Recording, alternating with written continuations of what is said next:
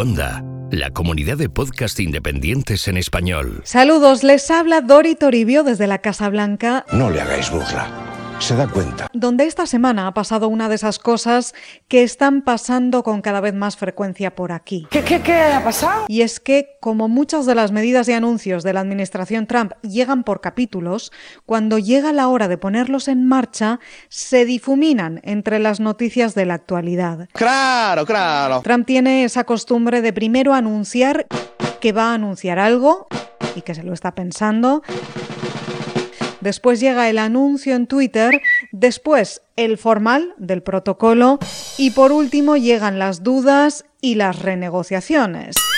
Y todo entre un millón de noticias más, con lo cual se crea ese efecto de pero esto no lo había dicho ya, pero esto no lo había dicho ya, no lo había dicho ya, y pierde fuerza y titulares, por lo menos aquí.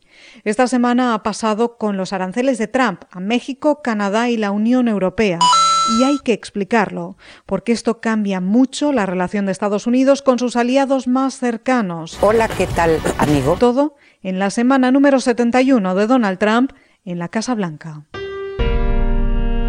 Los hilos de Washington con Dori Toribio.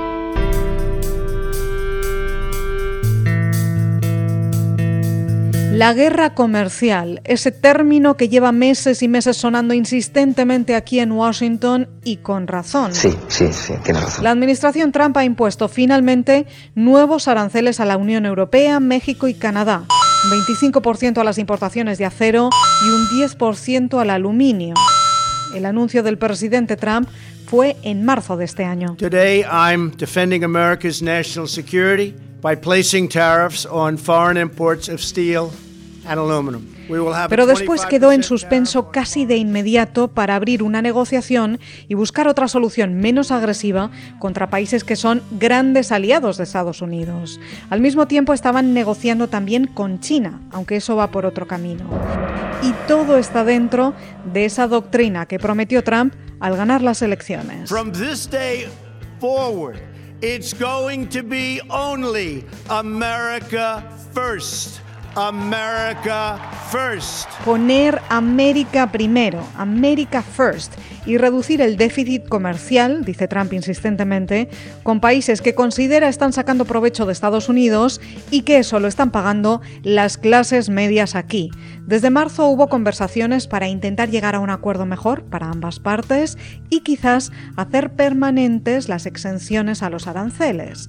En un marco especialmente tenso con México y Canadá, en plenas negociaciones además sobre el futuro del Tratado de Libre Comercio de América del Norte.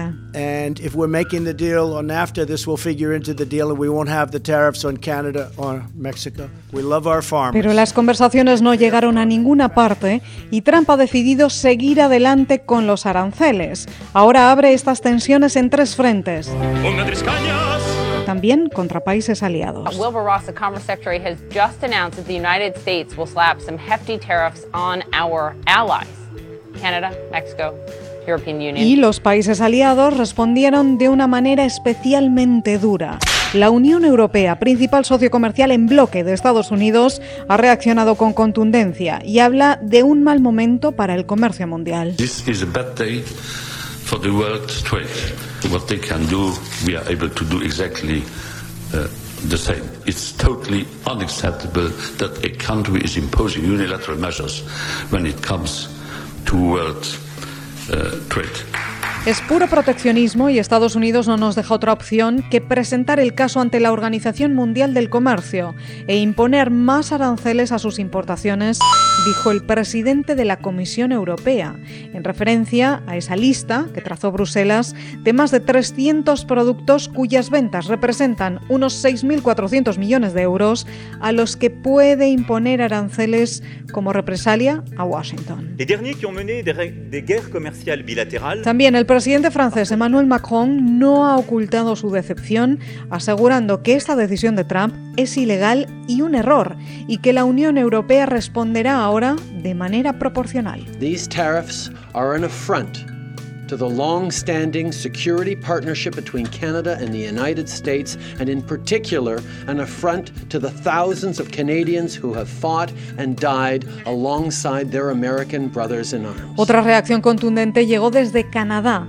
El primer ministro Justin Trudeau aseguró que los aranceles de Trump son insultantes e inaceptables. ¡Toma ya! Y que es incomprensible que Estados Unidos hable de una amenaza para la seguridad nacional en referencia a un vecino histórico como Canadá. The government of Canada is confident that shared values, geography, and common interests will ultimately overcome protectionism. Y de un vecino histórico a otro. El mariachi me acompaña cuando canto mi canción. México, que también condenó con fuerza la decisión arancelaria de la Casa Blanca, que le afectará en 3.000 millones de dólares en exportaciones y pondrá en juego 50.000 empleos.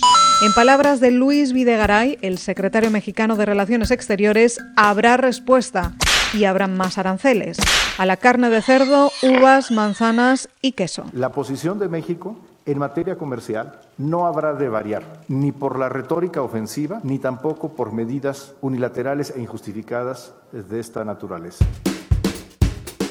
Los hilos de Washington con Dori Toribio.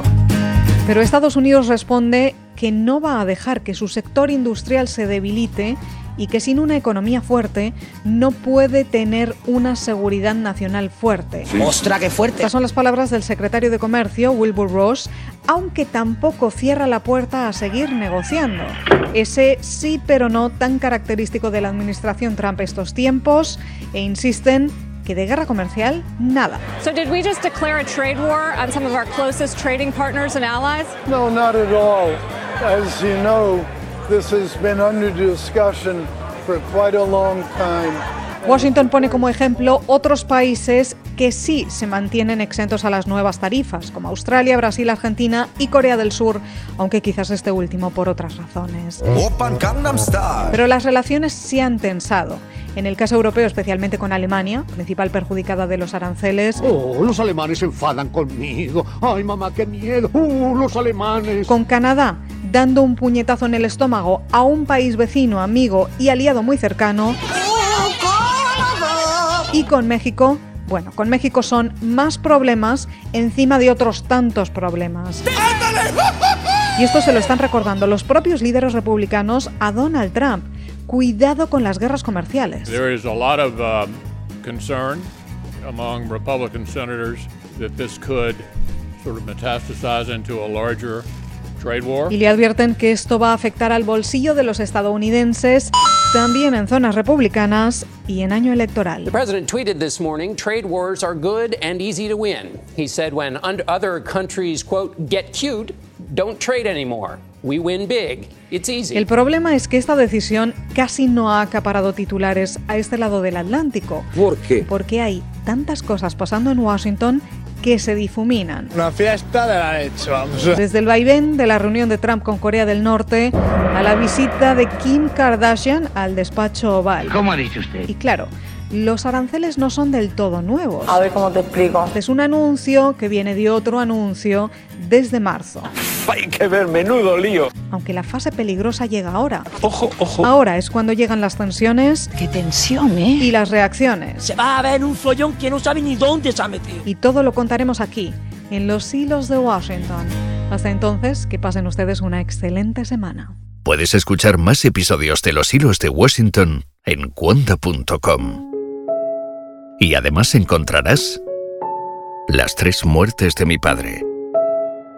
El Comando Madrid de ETA mató a mi padre en un atentado en 1993. Durante 20 años no hice nada por saber la verdad. Ahora, y después de una larguísima investigación, sé que hay mucho más de lo que me contaron. Esta es la historia. Una investigación periodística de Pablo Romero. Descubre nuevos podcasts en cuonda.com, la comunidad de podcast independientes en español.